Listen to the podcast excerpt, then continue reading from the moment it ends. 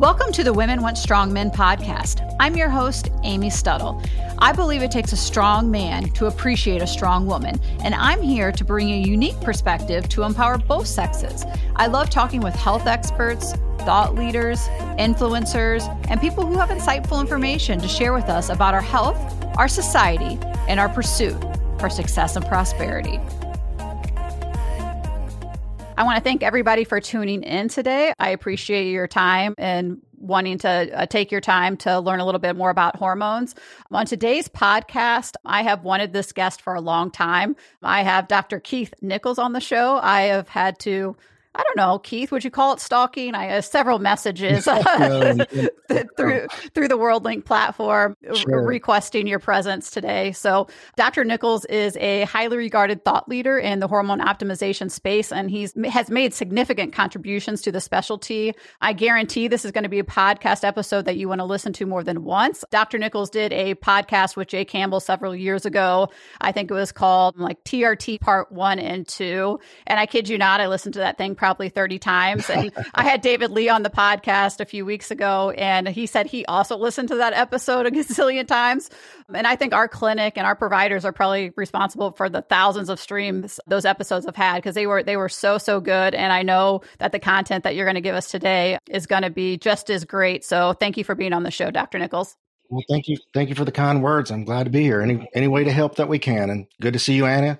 And Amy, of course, both of you guys. Yeah. So I also have Anna Griffith on the podcast. She's a DNP here at Victory. If the patients are listening, you might have have met with her already. But Anna has completed Dr. Neal Rouzier's WorldLink Advanced Hormone Training, which Dr. Nichols also completed. He's also very active with WorldLink. So I thought they could complement each other and they align very well with how they go about treating hormones. So I thought it would be great to have her on the show as well. So thanks, Anna, for joining us as well. Thanks for having me. Pleasure to be here with both of you. okay, so we're just going to jump right in here, Dr. Nichols. So I want to start with the testosterone reference ranges. So we hear this all the time. So I know you have heard this a million times. I went to my primary care doctor and my testosterone is in the quote normal reference range. I don't need to treat it, or that's not why I'm having these symptoms. So I want to understand and talk about how have there become such a fixation on these quote normal reference ranges when we know that LabCorp Quest, these big laboratories, are continuing to drop these reference ranges over time to match our unhealthy fat society that's being bombarded by endocrine disruptors all day long. And now we have this mindset, or these providers have this mindset, well, because LabCorp lowered the reference range, we cannot treat outside of that range. How, how have we arrived here? Well, you got to remember in our training, normal implies asymptomatic and free of a disease. And that may be correct in certain disorders, but it certainly doesn't apply to hormones. It's not how hormones work. To be within a normal range, and that's a you know a, a wide range, doesn't mean you're asymptomatic or free of the disease in any way, shape, or form. That's not how hormones work. So let's kind of talk about the lab ranges in general. So the big uh, testosterone's been used since the mid 1930s. And modern endocrinology really didn't begin until the 1970s. And that was with the development of the radioimmunoassays that they had to measure really small concentrations of hormones. Prior to that, they couldn't measure them. So we really don't have any data regarding normal testosterone levels prior to the 1970s utilizing any sensitive assays. But we can go back and look at what the literature shows us. In 2006, there was a paper published. Uh, Morgentaler was the author, where they looked at the testosterone levels in 25 different facilities. The upper end of normal in some of those labs is 1,593 nanograms per deciliter. So in July of 2017, the normal range at LabCorp was 348 nanograms per deciliter to 1,197. Now, those levels came from the Framingham Heart Study. Now, that level was changed in July of 2017 to 264 to 916. Now, this new harmonized reference range was basically from four studies being done in the United States and Europe, and it was based on men 19 to 39 years of age with a BMI less than 30. Now, it's important to understand that these men were not tested or were not screened for signs or symptoms of a deficiency. So, when we think about this for a moment, prior to July of 2017, a testosterone level in a man that's being treated, or if he had a normal baseline level of 1,190, was considered healthy and normal. Nobody thought a thing about it. It wouldn't be flagged on the on the on the lab order when the doctor got it back. But after July of 2017, it became super physiologic, therefore abusive and potentially harmful. Now, nothing could be further from the truth. Oh, and we all know that the new normal, in my personal opinion, is to be deficient. And for men out there, there's always those guys posting, these are my testosterone levels. Do I need testosterone? Doesn't tell us anything. And let me explain why. It's important to point out that there is no specific testosterone level that denotes a deficiency, meaning that there's no specific number such as 300 or 500 where you can say that everyone below that number needs testosterone and everyone above it doesn't. That's in no way what the medical literature shows us. The guidelines are not based on what the medical literature does show us.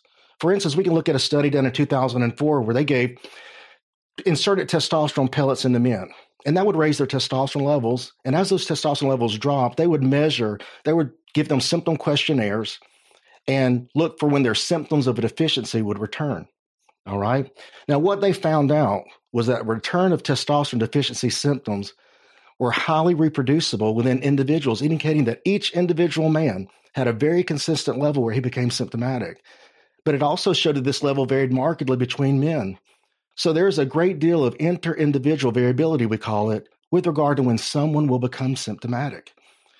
Another study done by Zitzmann showed that loss of vigor and libido occurred at levels less than 432. Now, that's much higher than the normal range of 264 that we use to diagnose a deficiency with. So, how we actually diagnose and treat men, how we provide care or restrict care, is not based on the actual medical literature. It's based on the opinions of the authors of the guidelines. Yep, exactly. I, I love hearing you talk because everything that comes out of your mouth, Dr. Nichols, has one, if not 20 studies that back up everything that you say, which is not true for everyone in this industry.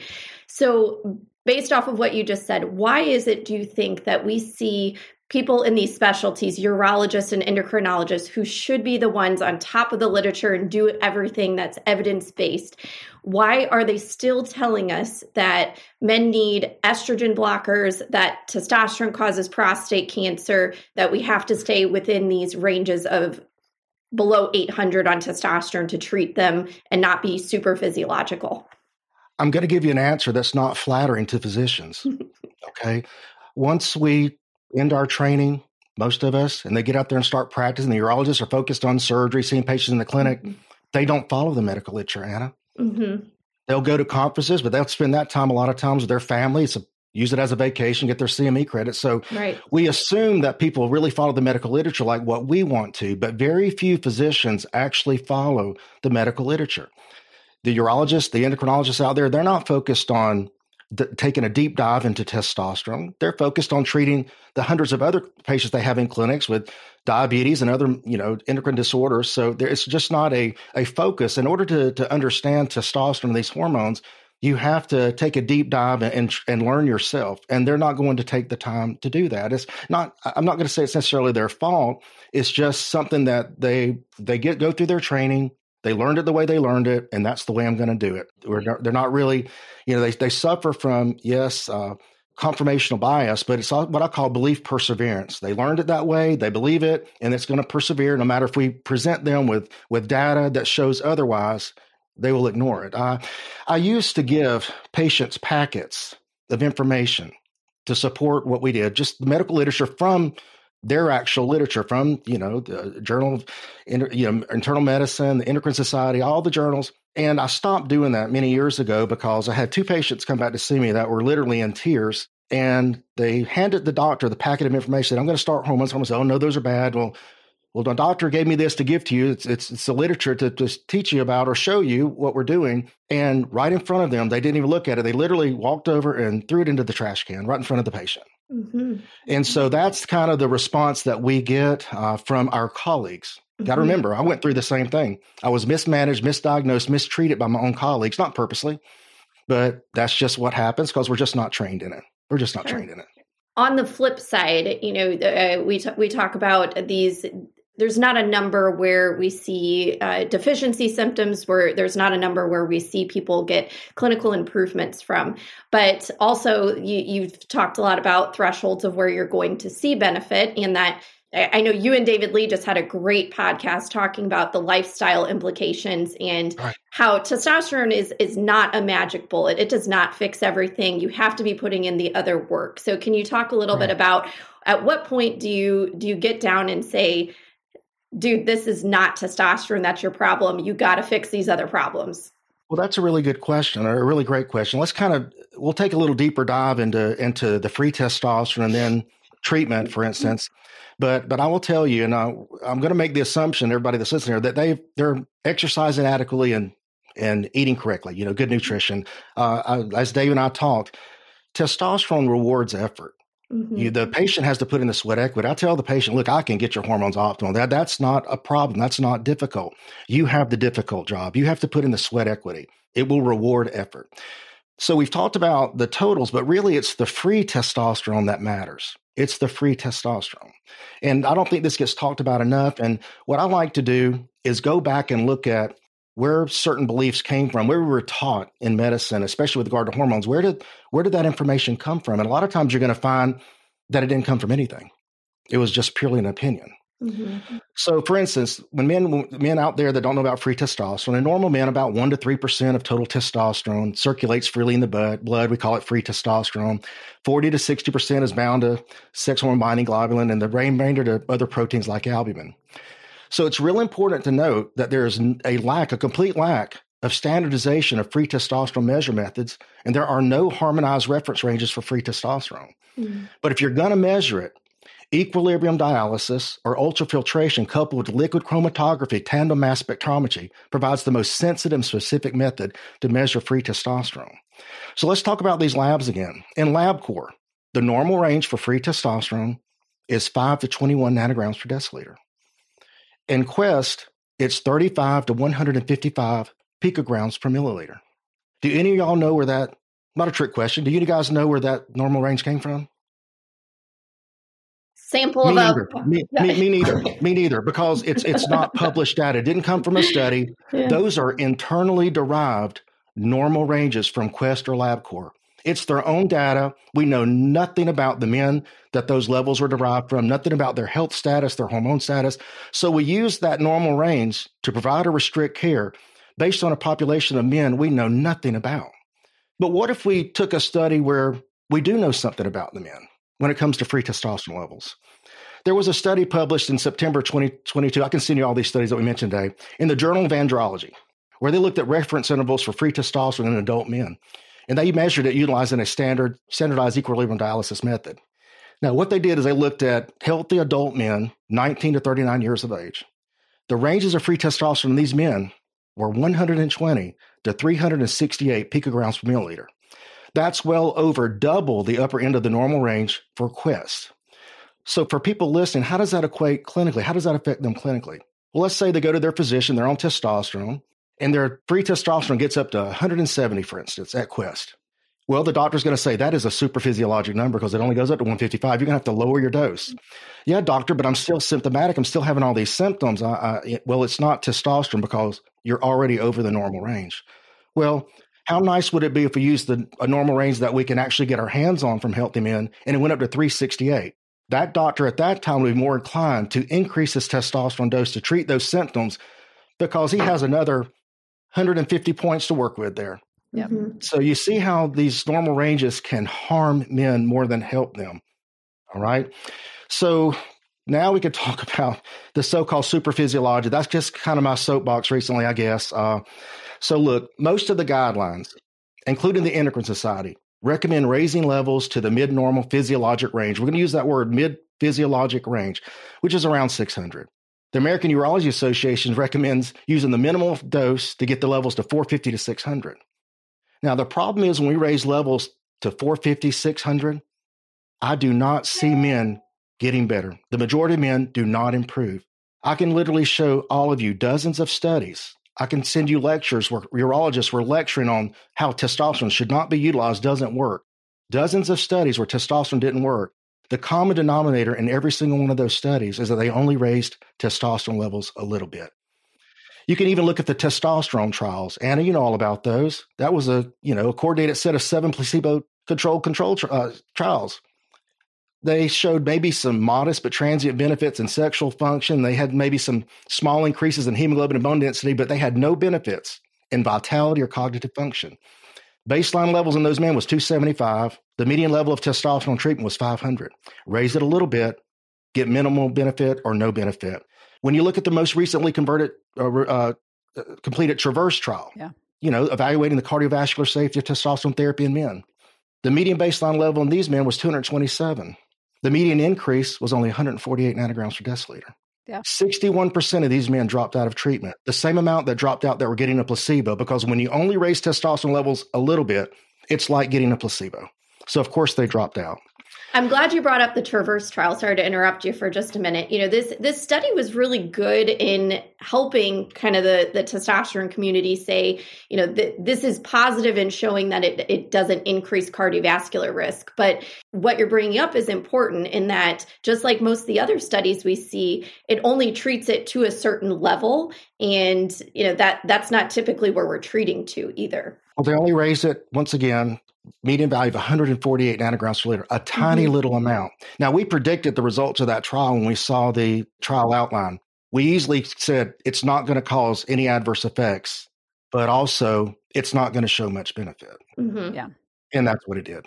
All right. I mean, that was that was the, the way that trial was designed. If you're only going to raise it a little bit, we know it's not going to cause harm. We know raising it a lot doesn't cause harm, but raising it a little bit certainly wasn't going to cause harm. But it wasn't going to show us a lot of benefit either. Yeah. You, you know, mm-hmm. tremendous benefit.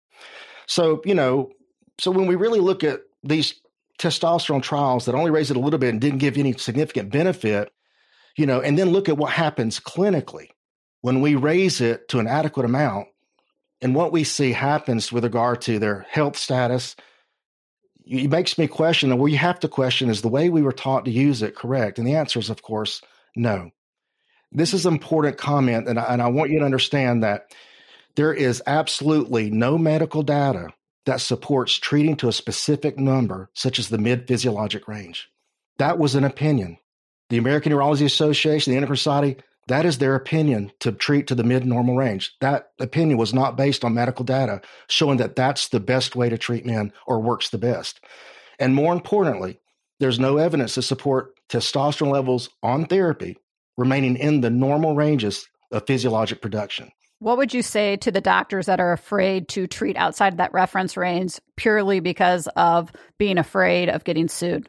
Well, I don't know of any true lawsuits on getting outside of the normal range, but it's but it, but it's not the, necessarily the lawsuits. It's the it's the dealing with your colleagues, okay, and the and the, and the medical boards and those they if, you know like Neal Rouzier say if they're not up on it they're going to be down on it. Yep. And so they, so they fear. I've said this many times. We just talked about the normal range previously, where 1197 was normal prior to July of 2017. Now all of a sudden, and it was good for years. No men there were it never harmed a single man. Having a level of 1100, it was normal. But yet now all of a sudden it's dangerous, super physiologic, abusive, going to cause harm, which it does not. But that's just the way our colleagues view the normal ranges. It's a, it's a tight little box, so you got to stay in. They view it like potassium in your heart. You know, it's it, it, but hormones don't work like electrolytes, and that's the real problem. So you know, but let's look at kind of what's out there, medical data on the other side of the coin. Let's look at even testosterone in females. You know, work's done by Rebecca Glaser, who's big on this. And look, she did the same experiment I talked about with men. She inserted pellets into women with testosterone deficiency symptoms, and she followed them along as the pellets dissolved and the testosterone levels went down. And the average level that these women got four weeks after that pill insertion was over 300 nanograms per deciliter, which is four to six times the upper limit of normal for endogenous production for a woman. And when those pellets dissolved and the symptoms came back, their levels were around 170 and 180, which is two to three times endogenous levels. So, and these women were treated for a year, and there was no adverse effects other than, you know, some increase in facial hair and acne, which you would expect you see in men too. Okay. So, what Rebecca Glaser, myself, others, Anna, has found that the most consistent benefits that we get with testosterone have been in levels that exceeded the normal range, and the higher levels correlate with greater clinical effect. We see it all the time. We saw it in the Bhasin dose response studies where men were given 25, 50, 125, 300, 600 milligrams of testosterone for 20 weeks. And the higher the levels, there's a greater improvement in mood, cognition, libido, sexual function, as well as a greater increase in lean muscle mass and decrease in fat mass. So the question really comes down to this because we're leading into this big question because it's, uh, and I, will tell you what the question is shortly. But so li- literally, we have to ask ourselves is it correct that we should give a man a physiologic dose of testosterone that maintains their levels in the mid to upper end of the normal range that he could produce himself? Or should we be dosing it for a physiologic effect? In other words, treating symptoms and raising levels, just like we would insulin with blood sugar. All right. So I think that the question comes down to this, and I've asked this a lot lately. I asked it to Dave Lee. I'm going to ask it to you. This, the process of steroidogenesis, when we do it ourselves, a very complex physiologic process. There's a lot of intermediate hormones involved. They certainly play a role in how we feel when we produce our own testosterone. Now, could it possibly be that we are more sensitive and responsive to our production when we make it ourselves than when we take it exogenously? When we give testosterone, we bypass all of those physiologic events, intermediate hormones, and we get the end result. Do we need more when given exogenously to get the same effect that we could get if we produced it endogenously? What we see from a clinical standpoint is yes. So if I or another man could literally make a level of seven, eight, maybe 900 ourselves, that would probably work just fine with us. But whenever we give it from a clinical standpoint, we don't see good results raising it to six, seven, maybe 800 in a lot of men. Not every man, but most men. So, most men, when you're treating for symptomatic improvement, they're going to have levels that exceed the normal physiologic range in order to get that clinical result and success. And there is no harm there, no harm at all. So, it really comes down to this, though. So, then this is going to be misinterpreted, as Dr. Nichols just says raise your levels, just keep going up. That's a, just keep going. More the better. No, I'm telling you that we do need to be outside that normal physiologic range for most men, not every man. But there is a point where you do say, as Annie asked, that, well, it's not testosterone. Men need to understand that there is actually a plateau to the feel good effects of testosterone. There's a point at which raising levels will not have any effect on how you feel. And what is that? Why is that? Because there's a saturation point.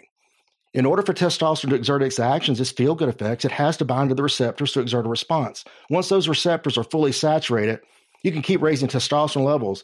It will have no further effect on how you feel. All right. So that's that's an and so the argument comes down to where is that saturation point? Now, Peter Attia, guys like that, I've heard him say it online a few weeks ago, around 700, level of 700. Once it gets 700, they're not any better. They take them off of can testosterone. He, can he just stay in his lane, please? That's what yeah, I want. I hope so. I hope so.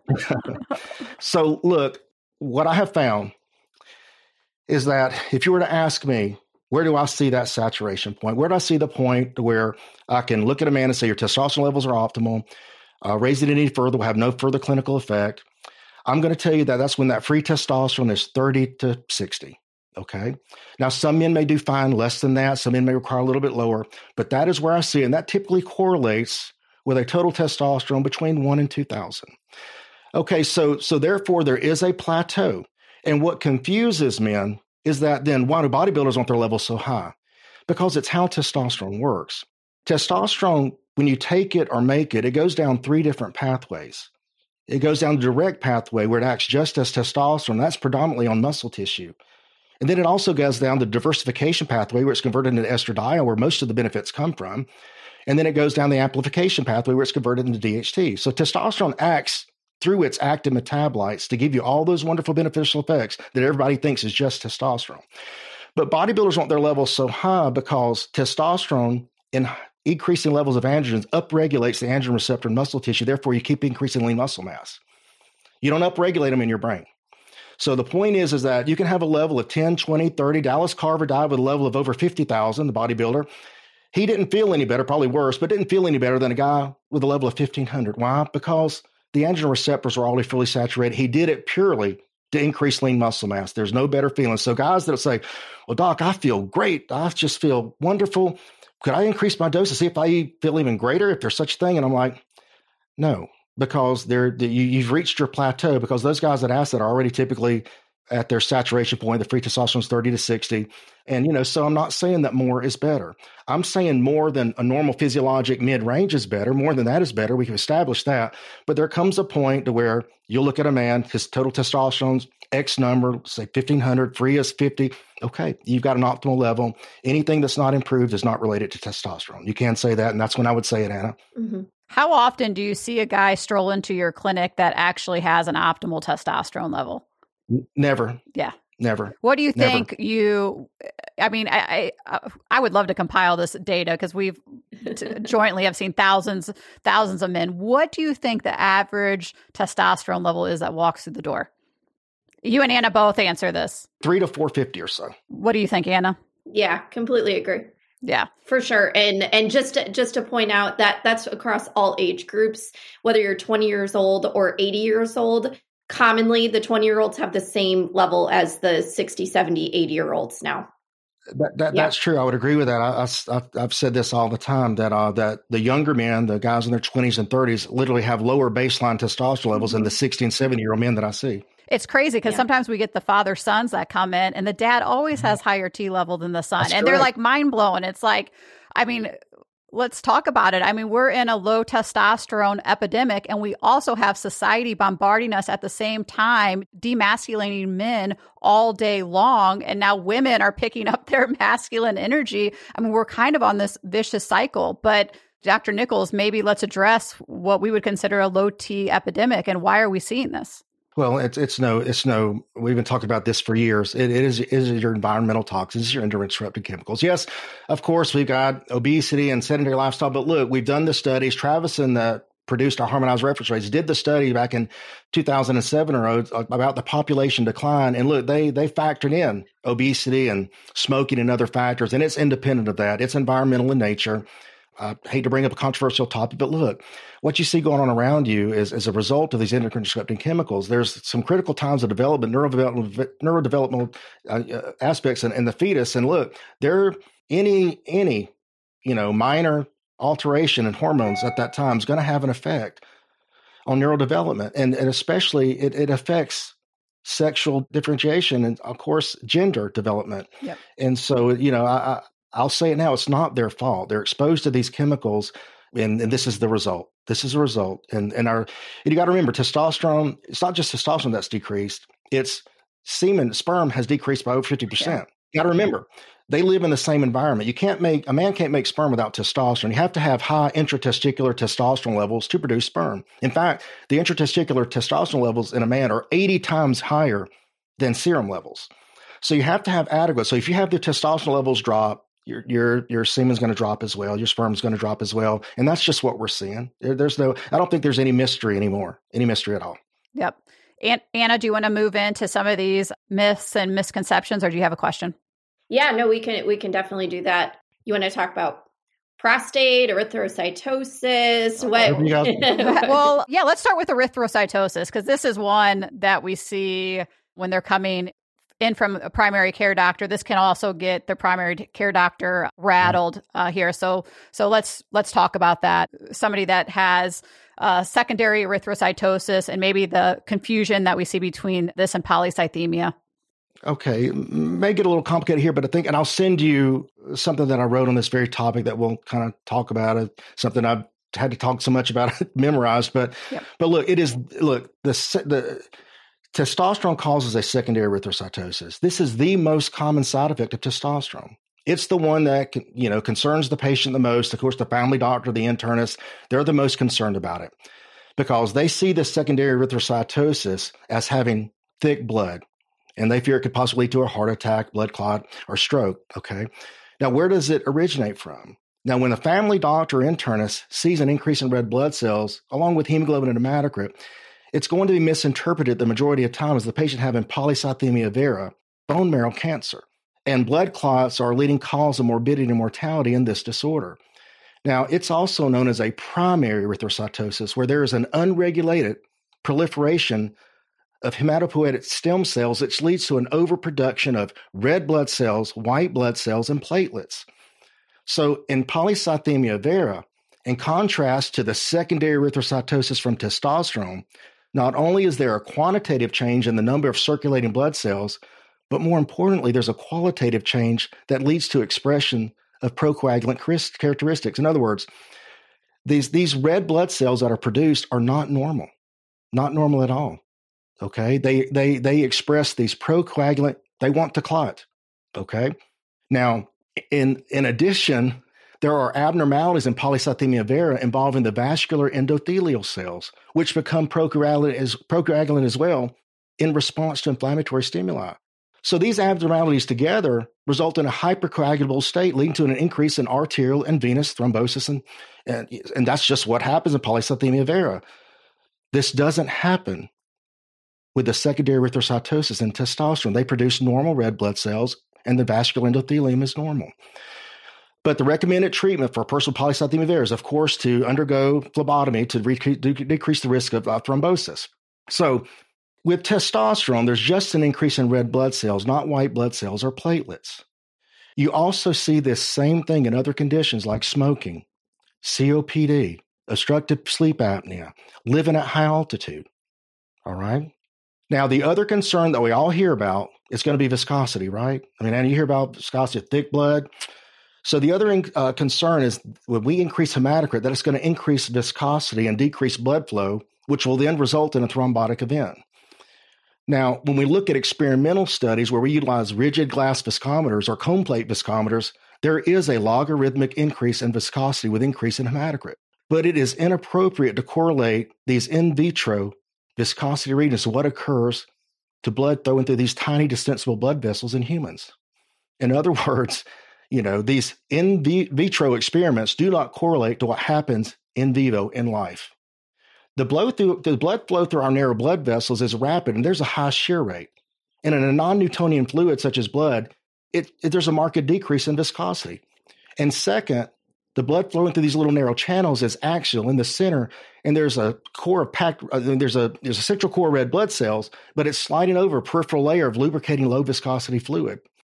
So you know there there there there are instances where you know the, people are continue to worry about this, but in addition, there's an increase in blood volume with a secondary erythrocytosis. That enlarges the vascular bed and it decreases peripheral resistance and increases cardiac output. So when you have a secondary erythrocytosis, the optimal oxygen transport with increased blood volume occurs at a higher hematocrit value than with a normal blood volume and so that's that's the the problem that that guys just just can't get across is that we, we won't go back and look at the actual physiology. And that is the physiology of it. And also concerning are the guidelines. Once again let's get into the guidelines. Now the guidelines vary depending on the country and the medical society with regard to the upper limit of normal for hematocrit in men that are taking testosterone for instance. The canadian guidelines cite a hematocrit of 55% a safe upper limit European Association of Urology, the American Urology Association, Endocrine Society, they cite 54%. And all these guidelines say that after initiating testosterone therapy, you should follow hematocrit. And if it exceeds 54 or 55%, that physicians should either adjust testosterone dosage, stop therapy, order phlebotomy, or recommend a combination of these. It's important to understand that these recommendations are based on assumptions and the hematocrit cutoff of 54% was arbitrarily chosen and not based on any study showing harm when this value exceeded was value exceeded with testosterone therapy. In fact, Dr. Glenn Cunningham was the author of Endocrine Society's guidelines when it came to hematocrit, and he was asked, where did that upper limit of 54% come from? And he replied that the number was not based on any medical data, but we had to pick a number, and it seemed like a reasonable number you sometimes you have to just scratch your head and ask yourself, "Is this does this really occur?" But really, the the upper limit of normal for hematocrit in most laboratory ranges for healthy adult males is around fifty four percent. So that's where that number was, was likely was uh, derived. Also, creating confusion. Let's think about this for a moment. Is the fact that different labs have different upper limits normal for hematocrit. Some may use an upper limit normal of fifty percent, and others fifty four percent. So you're telling me that if you go to your local lab your hematocrit's 51% on testosterone therapy. You go back to your doctor, it's flagged as high. He's going to tell you that have an increased risk of heart attack, strokes, blood clots. You got thick blood, go donate. Or you go to cross town, go to a different lab. The upper limit number is 54%. Yours is 51. Now you're completely normal. Everything's safe. Everything's good to go. Does that make any sense? You can't make this up. Not at all. Yeah. So th- this is so interesting because you know we we we have two different labs that we use sometimes, and one of them has fifty two percent as normal. One of them was fifty five percent as normal. I had a doctor that was concerned about them being at fifty five percent on on the first lab so we redrew labs and sent it to the other lab, and it was the exact same number, but what it was within normal, and their doctor wasn't concerned anymore. That's right. That's they they they're we're so caught up with a number, but there's no data to show that exceeding it on testosterone causes harm. Uh, some more examples. Look, if you're a midshipman on the USS Eisenhower, which is one of our nuclear aircraft carriers, they have their own labs. The upper limit of normal in their lab for hematocrit, can you guess what it is? Wild guess. 60. 60%. 60%. All right. So we can they can run around at 58 and 59 perfectly healthy and not dropping dead. They're in our Navy. Everything's fine. There you go. So also, you know, these normal ranges for hematocrit, just like normal ranges for estradiol and DHT, are not for men on on testosterone or living at high altitude, for instance. So look, there's over 80 million people that live above 2,500 meters they also develop a secondary erythrocytosis. They don't have to donate blood to decrease any risk of heart attack, strokes, or blood clots. You know, we also can't ignore the observation, too, that literally tens of thousands, if not hundreds of thousands of men have abused testosterone over the last couple of decades, and they didn't have any doctor following them. They didn't do regular blood work, and yet we didn't see an epidemic of heart attacks, strokes, or blood clots in these men. And lastly, we also have to acknowledge that testosterone exerts multiple beneficial effects on the vasculature and its components, and it will protect against thrombosis.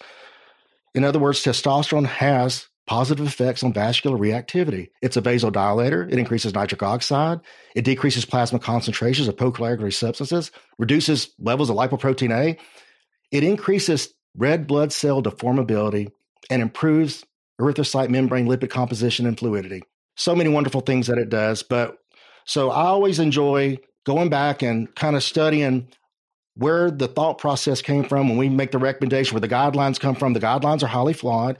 And, uh, and I think it's always important that we go back and ask the question where did this recommendation come from? What medical data was it based on? And then when we go back and look, once again, you'll find out that it wasn't based on anything more than an opinion. And didn't Lance Armstrong use this to uh, perform at, you know, yeah. I mean, that's what the doping, right?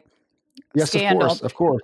Yeah. Of course. So I, I feel like that's one way to get men to kind of, you know, like uh, understand it a little better since they follow the sports. So I always say they're kind of these boogeymans that don't exist. Yeah. All right. They, they just, this fear, this unfounded fear. The fear is not based on medical reality. The fear of the, the, the superphysiologic number within reason. I didn't say raise it to three, four, 10, 50,000. We, we talked about the free testosterone 30 to 60, uh, you know, one to 2,000 or so, maybe a little higher in some, a little lower than others. But, but so we, are talking about uh, within reason. It's just the point that we're all trying to make is our method of treatment right now in mainstream medicine is inadequate.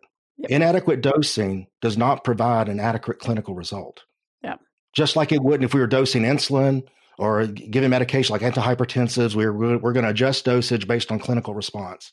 Okay, let's go on to a kind of another myth. DHT, mm-hmm. is it desired or considered a side effect? well, well, well. Okay, so D- DHT is is quite misunderstood out there. I, I you know, I, I, find it I find that uh, DHT is an interesting topic because of the misinformation that's there.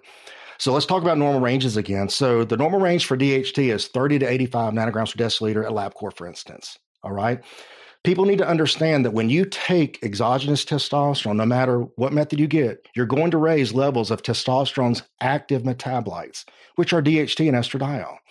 Yes, the transdermal creams will raise DHT levels higher than injections because of the 5 alpha reductase in the skin. But we're going to talk about the fact that that has no clinical effect. All right. So, when it comes to measuring levels of DHT, it's important to understand that the levels of DHT in response to testosterone therapy do not correlate with the levels found in androgen sensitive tissues like the prostate and skin, for instance. This is due to local regulatory mechanisms that tightly control intracellular androgen homeostasis. Intracellular concentrations of DHT are essentially independent of circulating levels of DHT. DHT works primarily in a paracrine fashion, and is made in the target tissues. So even though you raise DHT with a transdermal delivery system, it has no effect on the intracellular levels. How do we know that? Well, we have studies where we gave men DHT for two years. We raised their levels to over 700, and there was no effect on intracellular DHT levels nor is there an increase in acne or male pattern hair loss, believe it or not, in that. So what happens, it's really your free testosterone levels that enters the cell in androgen sensitive tissue, is converted into DHT, and then exerts its response. So that's that's kind of DHT. So what we're measuring in the serum is no reflection of what's happening in the tissues. So I guess guys are out there worried about hair loss. I guess because you know we all hear about hair loss. Let's talk about hair loss. So look, one of the most common side effects of testosterone we know is going to be hair loss. Now, it only occurs in those with genetic predisposition, but it is one of the most common side effects. So, any method of delivery that increases free testosterone will increase DHT and cause hair loss in those susceptible. But men think that a transdermal method raises serum DHT so much higher that it's going to cause much more hair loss. Well, it's really not this increase in serum DHT that's mechanism that causes hair loss. It's the free testosterone that enters the hair follicle and is converted into DHT, and that will cause hair loss, not the circulating levels. And you got to remember, there's only a limited number of androgen receptors. And once they're fully saturated, any increase in DHT, even intracellular, will have no effect. And so you see men out there that are on injections, one of the most common side effects can be hair loss, even though they don't raise it near as much as injection, um, the transdermal creams. But what it really comes down to is that if you raise free testosterone levels adequately or the same amount with injections or cream, you're going to have the same amount of hair loss. But what I see is that the cream raises free testosterone levels better for any given total than injections does. All right. And there's a reason why that does occur, and it is related to the DHT. All right. So when we give a so so so but so once again, you're going to lose hair whether it's injectable or cream. You will lose more hair in an instance where you're getting a cream versus an injection if the cream raises your free testosterone levels higher than injections and you haven't reached the saturation point with the injections. All right. So there, there's a time where I can see that that occurring. But in a when you have a good optimal level and you're doing a daily injection or daily cream, that's comparing apples to apples daily. So you have a stable level of free testosterone. If you have an optimal level of free testosterone, injections or cream, and it's the same, you're going to have the same amount of hair loss. But the reason that cream raises free testosterone levels better than the injections is because of the serum DHT that it does create. Even though it doesn't enter the tissue and have any effect, DHT binds sex hormone binding globulin with five times greater affinity than testosterone. So whenever you raise that DHT level in the serum, it's going to bind up that sex hormone binding globulin and free up testosterone. That's how it raises free testosterone levels better. So if I get a man with a level of, let's make up a number, 1200 on injections and 1200 on cream, the cream always raises free testosterone levels better in that same man. And just to clarify, so not everybody who takes testosterone is going to lose their hair. We're talking about it as a common, as a potential side effect, but this is it, it, there's not a, a, correlation on the the more testosterone you take, the no. the higher your testosterone, the more hair you you lose. That that does not occur. Right. No, you have to have the genetic predisposition, and so I'm, I'm sure people out there asking, well, that doesn't make sense, Dr. Nichols, because whenever I take a 5 alpha reductase inhibitor, I take my finasteride, it lowers my DHT in the serum and it prevents my hair loss. It does lower your DHT in the serum. That is correct. But the effectiveness of drugs like finasteride resides at the level of the hair follicle itself. It lowers follicular concentrations of DHT, and it's not the reduction of circulating DHT that, that, that decreases the hair loss. And we once again know this because we gave men transdermal DHT raised their levels to 700 for two years, and they had no increase in hair loss or even acne. So that that's the key. It's it's, it's so so the finasteride decreases the conversion of free testosterone DHT at the hair follicle itself. So what would you say to a patient wanting to take both? Want to be on testosterone but also take a finasteride? I warn them uh, and I give them literature. I always provide them with literature. Okay. The, the, there are millions of men obviously on it. It's FDA approved for hair loss and BPH. But I always say, look, at your own risk. When anytime you block any of testosterone's active metabolites to serve one purpose, you're going to pay for it somewhere else. And so I advise them that you can do that, but beware of potential sexual side effects that could be long lasting or permanent. Be careful of some long term cognitive effects. And I tell them that, look, you have other options though. There's red light therapy, there's PRP injections, there's hair transplants, there's topical solutions that, you know, don't don't have such a such an effect on serum levels. And so, you know, we, we certainly want to avoid post finasteride syndrome, but I do think that there is a long term consequence to anyone that blocks the active metabolites of testosterone because men out there need to understand that testosterone literally works through its active metabolites. It doesn't work as testosterone everywhere. More than half the benefits come from its active metabolites. And when you block those, you're blocking testosterone's benefits. That's just what happens at the cellular level. So, uh, you know, they, it's their choice. Uh, you know, you can't, as a physician, you know, you, I try to reluctantly, and luckily, most men recently, uh, when you send them the literature, send them the data, they say, no, I'll just use a topical solution or use other things or kind of get used to it. David Lee posted something on his Instagram the other day that I thought was just classic. He's like, he said something, if your hair is more important than your dick, you probably need to go talk to somebody about that. yeah. Yeah. Well, I've had to say, guys, you know, it's either hair or health. But, but you would be shocked at the, the, the really bad decisions some men can make out there. I remember one man very much in particular. He had a level of testosterone of 150. And this is a 40 some odd year man, but he loved his hair he literally, I mean, it's just he just defined himself by by his hair.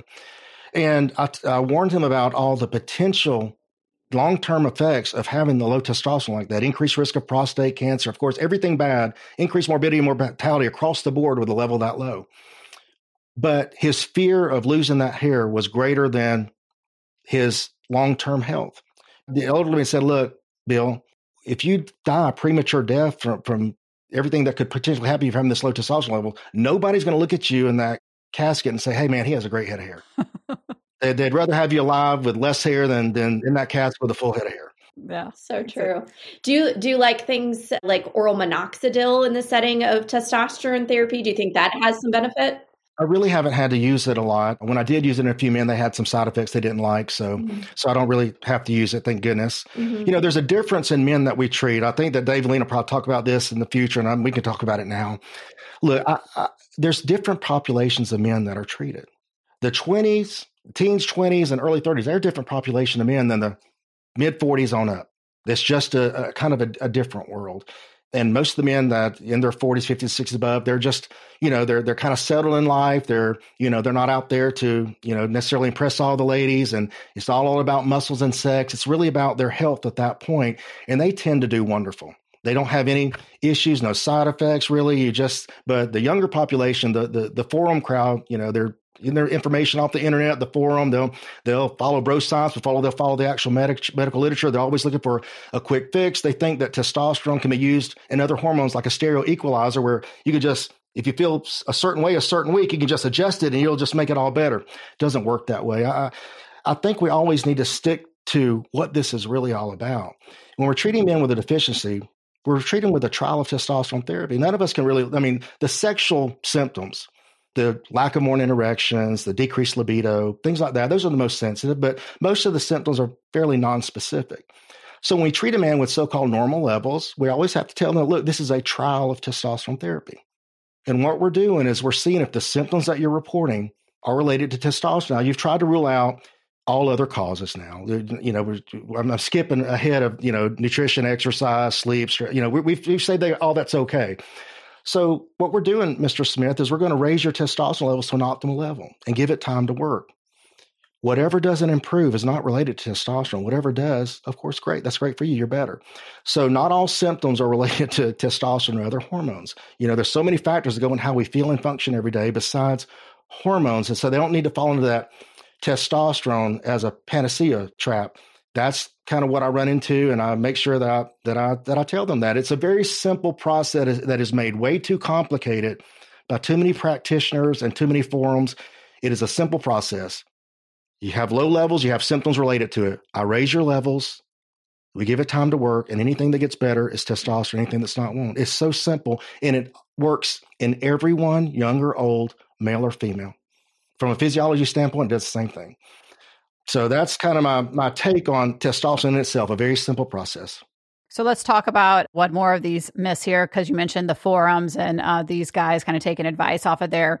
We've talked about this at nauseum. I feel like on this podcast, and I have my only one star review on the podcast because of this topic, because they are they don't like that we are quote anti AI. So I want you to give your take. You know, you can give it quickly on blocking estrogen. Okay, well, I'll, I'll do the kind of the, the quick one then. Okay, look, there's not an anti AI uh, and an anti crowd. I, I kind of correct them. There is a evidence based medicine crowd, and then there's one that's not evidence based at all. When I literally can tell them that every single study that we've got on testosterone showing benefits of men, they did not block or control estradiol. When we did, it resulted in negative effects or no beneficial effects. It's under here's a a problem too. Again, normal levels and men wanting to look at normal levels. Oh, they don't care if their testosterone levels outside the normal range, but they want to maintain their estradiol in that normal range. Let's talk about that. The normal range for estradiol LabCorp is 8 to 35. Does anybody know where that comes from? Well, I, I found it out. So I contacted LabCorp, got with their medical director to find out where did this normal range of 8 to 35 come from? Let me see the study. Let me see the population of men. Let me look at their hormonal status, their testosterone levels, everything else, their health status. They don't have any records of that study. It was done decades ago. It was not from any study. It was from male volunteers that worked at the facility at the time. So these men are trying to keep their levels on testosterone within a range for men that are not on test. They weren't on testosterone, by the way, of 8 to 35. And when you go raise testosterone, you're going to raise levels of its active metabolites in order to get the benefits from testosterone. So they want to maintain their levels from 8 to 35 based on an unknown population of men. I found it really interesting that I was looking at some literature and I was looking at a, a study on a man with a congenital aromatase deficiency in the New England Journal of Medicine, and it was done in 1997. And they gave the lab values for their local lab that they used at that time. The normal range for estradiol at that time, at that lab, was 20 to 90 picograms per milliliter. Now imagine if LabCorp adopted that normal range that was used in that lab, men would not stress about their estradiol at all because the majority of men on testosterone will still be within that range. They would never think a day about it. And when it comes to measuring estradiol in serum, now, when we're not on testosterone, about 20% of circulating estradiol is, originates from direct testicular secretion. The rest is from peripheral aromatization, mainly from the adipose tissue, as you know, but also in the muscle, the brain, and the bone as well. But in men on testosterone, of course, testicular protection is suppressed. So therefore, the estradiol is really from the peripheral aromatization. What these men need to understand is that in healthy men, these serum levels of E2 that you measure reflect the total estradiol that has diffused into the bloodstream from all tissues have been synthesized by aromatase and escaped that local tissue metabolism. These serum levels, no matter how accurately you think you measure it, is an indirect reflection of estrogen at the tissue level. So when we use an aromatase inhibitor to lower levels that we see in the serum, it's going to lower the estrogen in the tissues at the cellular level, which will then decrease the beneficial effects of testosterone in those tissues. And so the so the confusion comes from the bodybuilding world once again. Yep. Yeah, they thought it was a good idea. Yep. At the time, that look, if I block estradiol, it's going to increase my free testosterone, and therefore I'm going to build bigger muscles. It does that, but of course, it kills you at the same time because it blocks the estradiol in the target tissues, in the brain, the bones, the heart, the blood vessels. So that's the real problem with blocking it. There's no data to support doing that. I don't have a single man on an aromatase inhibitor because none of them need it. Yeah, neither none do we. Neither do we. Yeah. So let's, yep. you know, I know we have a few minutes mm-hmm. left, and this probably kind of naturally leads into that. You don't have anybody on it, and they don't need it. You, you, your dosing protocols. Okay, let's talk about those. Your preferred method of delivery, how you dose. I'll be glad to. Yes. Be glad to. All right. So I give testosterone two ways injections or cream. Now, look, there are other methods of delivery, which I tell everyone I just don't find them as efficacious. So I find that a daily utilization of either injections or cream works the best from a clinical standpoint. I like a stable level of free testosterone with a minor little sine wave, not any significant peak or trough. So they get to choose which method they, they will they will utilize, and the differences are just this. Number one, the cream is just much easier to travel with. You don't have to travel with needles, syringes, and vials. Number two, the cream, as I've already discussed, will raise free testosterone levels for any given total better than the injections. Number three, the cream will not have a negative effect on the HDL cholesterol, where the injections can in some men. And then the cream tends to have a better effect on sexual function in a lot of men. And that's not from that serum DHT we hear so much about, but it's because it raises free testosterone levels better that once again converted into DHT. Most men don't inject daily. So if they're not going to inject daily, I recommend every other day or no less than three days a week. I don't even prescribe it less than three days a week because I want great clinical success. the thing about the cream too is when if a man doesn't inject daily, the only way to compare injections to cream is daily of both. So when a man does daily cream, he's got a stable level of free testosterone. There's not a big drop, maybe a 25% drop at 12 hours from the morning application. So if you go from 1600 to 4 to, to 1200, whatever you may do, just a nice little sine wave, but you stay above the saturation point. The whole, the whole method of delivery and, and what you're trying to accomplish is there's a minimal effective concentration, which is a line.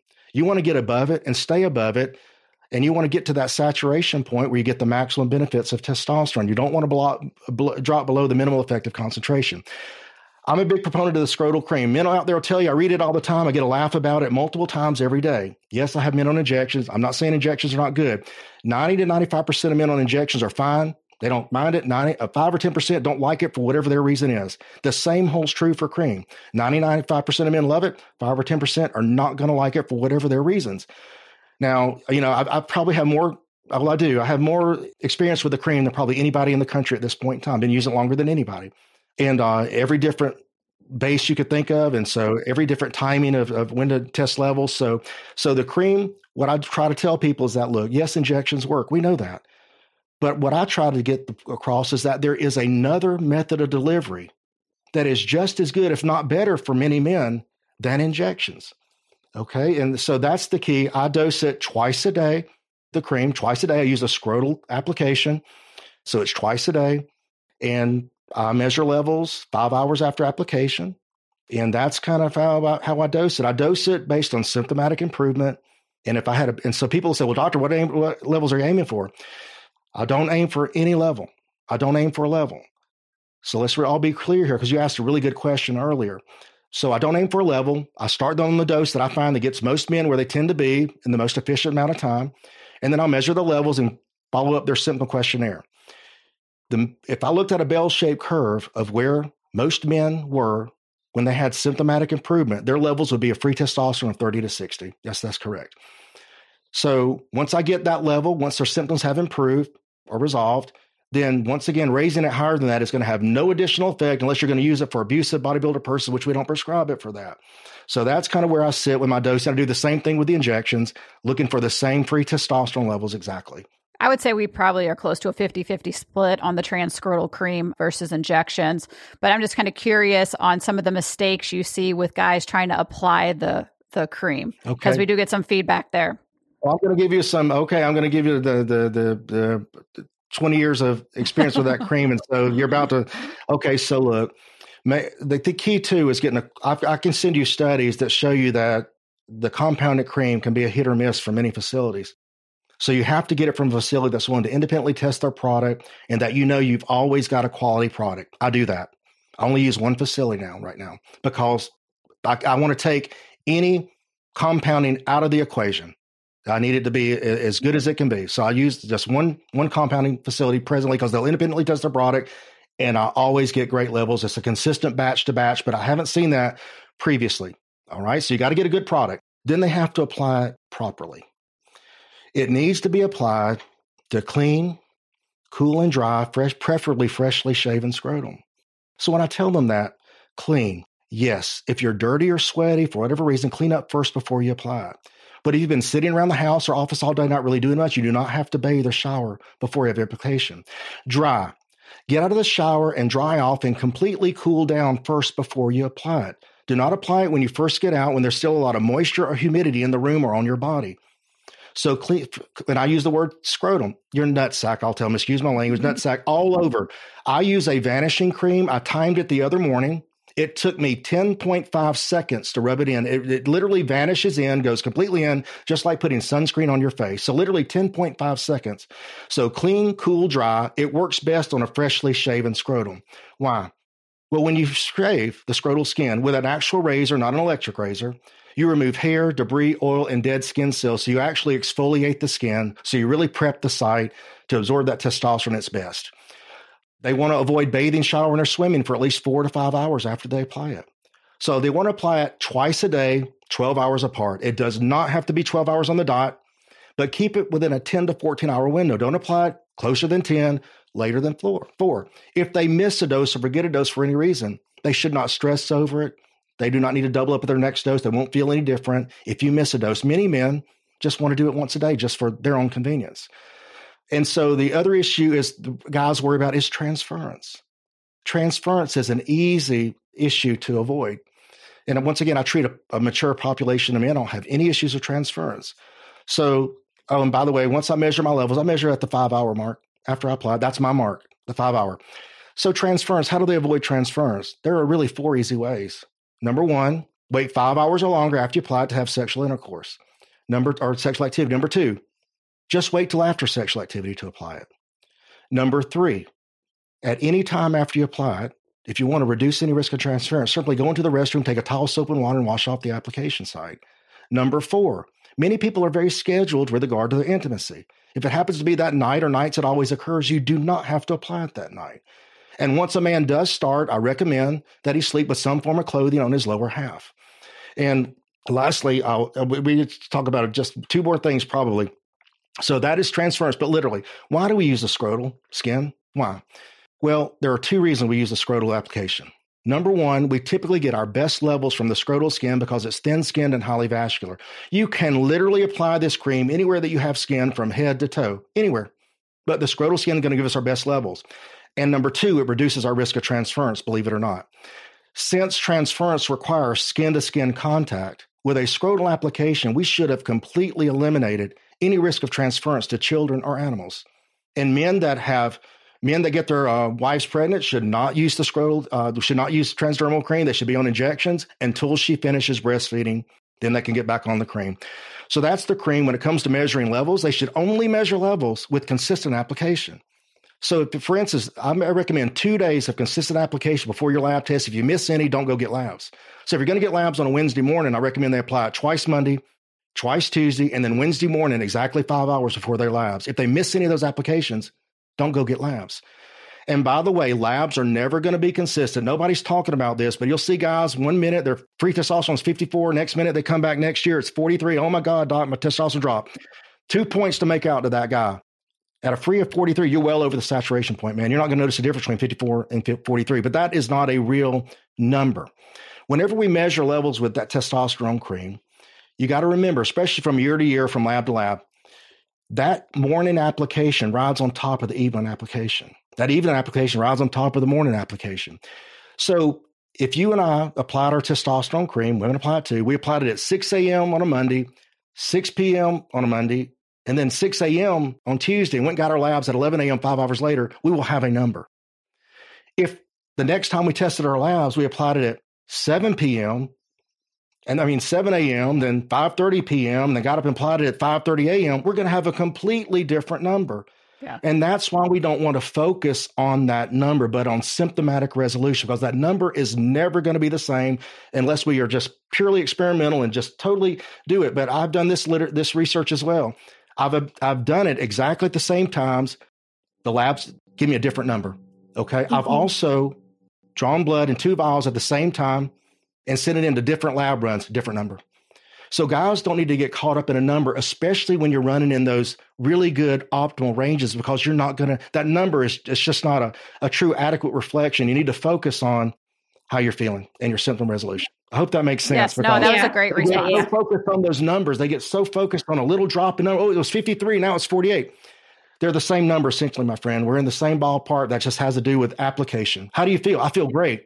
Oh, exactly. Yeah. Exactly. Yeah, exactly. Well, we're right at our hour mark. So, just uh, last question here before we go. What are you most excited about in this hormone optimization space? Oh, goodness. Well, you know, only good news. Only good news. I, then I, I can't. I'm, I'm, more worried about the, the, the, optimization space than I am excited. Okay, well then it. maybe uh, then let's do that. What what most concerns you? Well, I mean, I think that we see now there's a testosterone mill opening up on every corner, every uh, social media platform you get to, and I think that's ultimately going to be the downfall for us all. I think they'll come in and regulate like they did the pill mills. Remember the pain management yeah. pill mills? Same thing. Same thing happened. And uh, so I think that ultimately it's going to come in and have an effect on all of us. I've said this for years, and I think it will happen. I think that they'll uh, they'll come in and regulate it and make it much more difficult for men to get testosterone. Because once, look, it's a wild west out there now. You got people opening clinics that have no business opening a clinic. By the way, you know, and not you. I'm talking about you know what I'm, you know they're out yeah. there. You know they're they're providing anabolic steroids. We're talking about those those clinics. You know who they yeah. are. They're prescribing anabolic steroids and everything else along with this. It's going to be the downfall of us all, and that's what I worry about. And all they would have to do is ultimately the boards, any any state board could come in and say, look, in this state you cannot prescribe testosterone unless you meet criteria per the guidelines. That would run it for everyone. Yeah, and ex- explain what you mean mean by that meet criteria. That means that you would have to test on two occasions in the morning, fasted when your testosterone levels were the highest, less than 264, in order to qualify to get testosterone. Yeah. Very few men meet that criteria. You have to be a very sick man to meet that criteria. Yep. Very concerning.